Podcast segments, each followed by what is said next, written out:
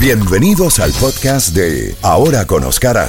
Mantente al tanto y acompaña al periodista galardonado Oscar Aza mientras que discute los temas más relevantes y entrevista a los personajes más importantes del mundo de las noticias. El podcast de Ahora con Oscar comienza ya.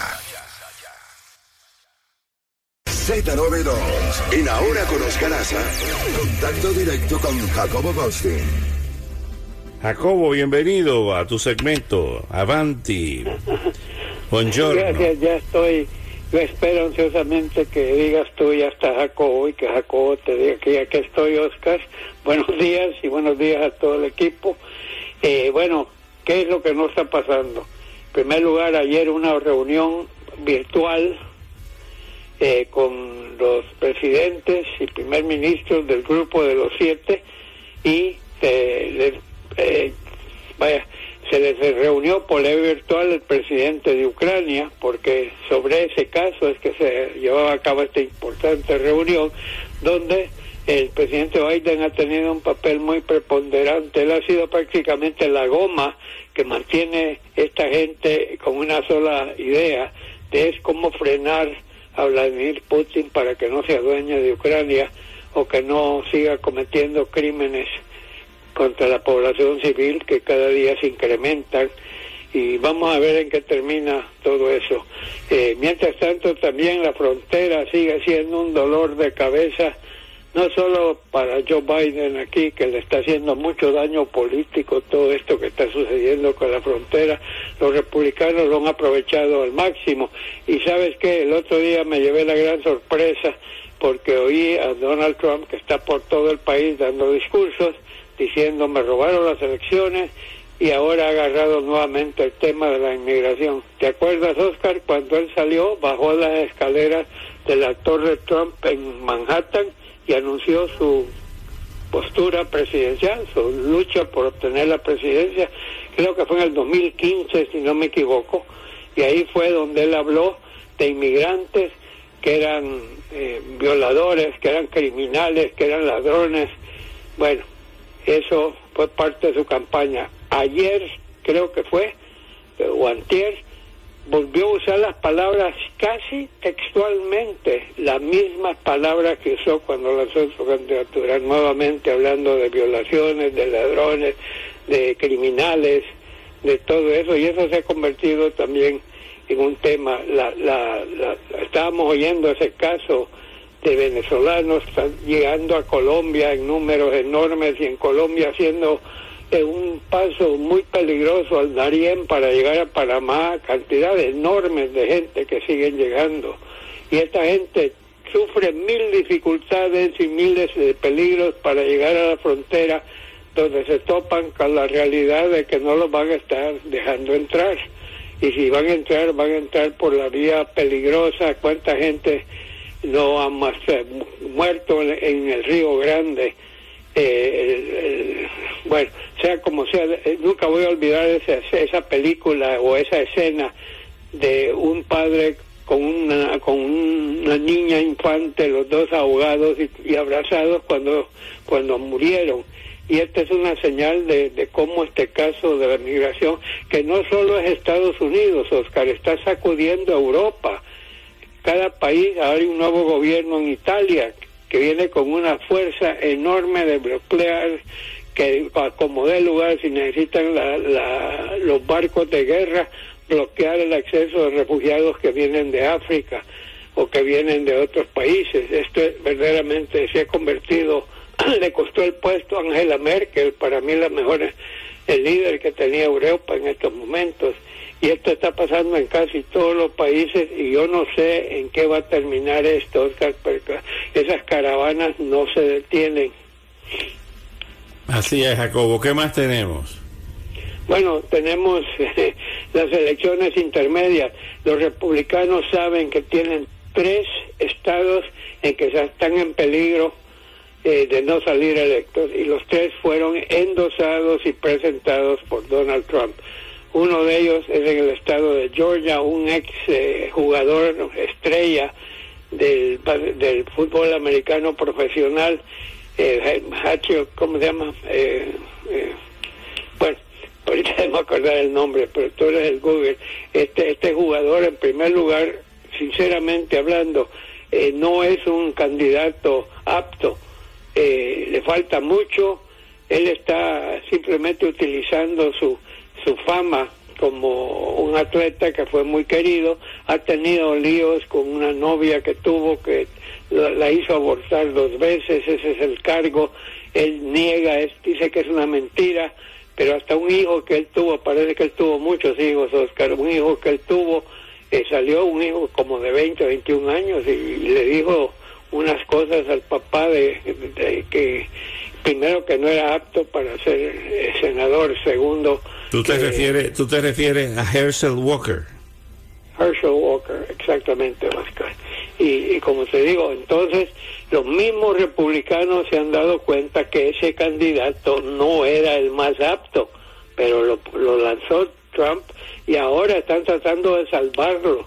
Están mandando a, los grandes cañones republicanos a que hagan campaña con él, porque saben que ese voto puede ser el decisivo en determinar quién gana el Senado y así que lo tienen, pues, digo, lo, lo, tratan como emperador, están llegando, le están metiendo dinero hasta que no pueda.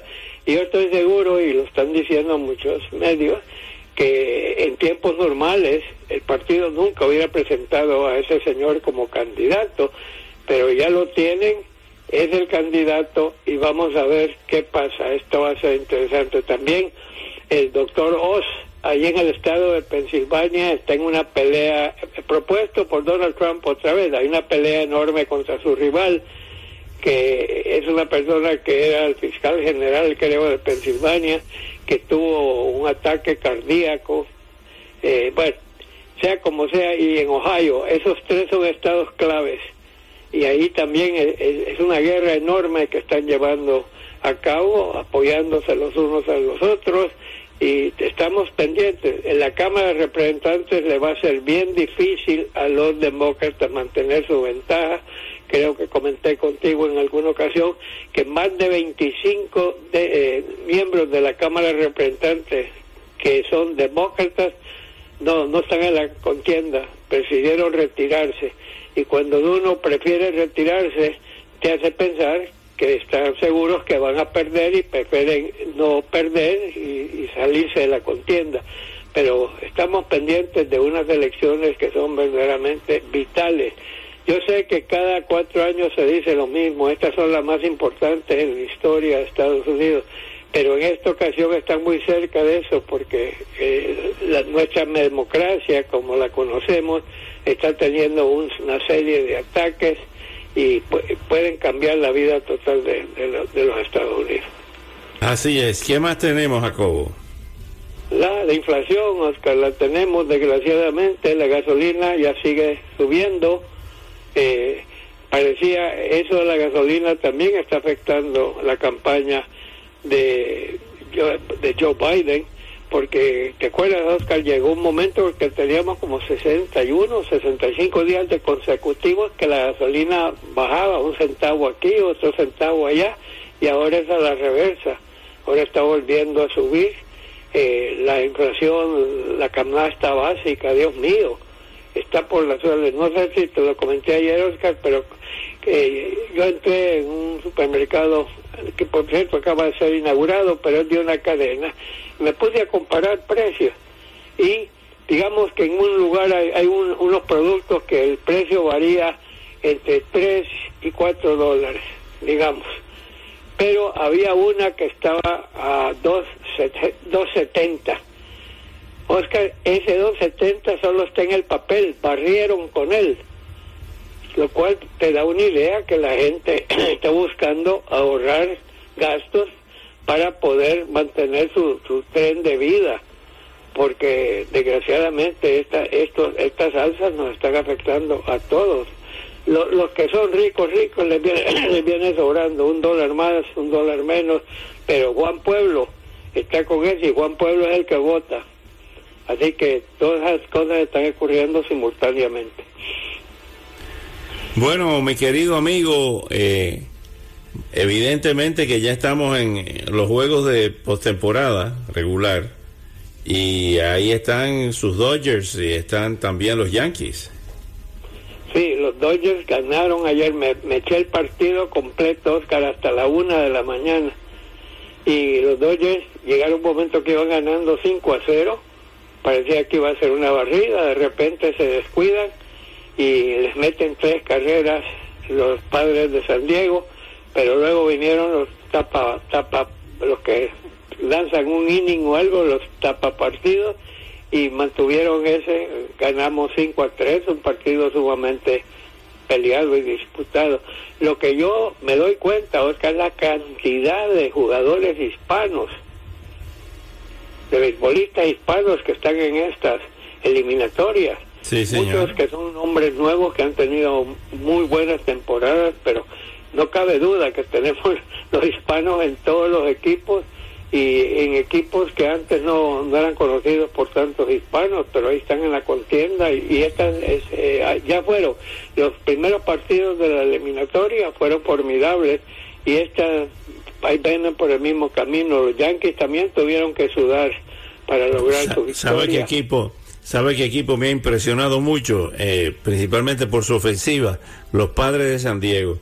Tienen dos jugadores ahí dominicanos, Juan Soto y Manny Machado que son dos verdaderos trabucos, dos cañoneros de, de primera de primer orden.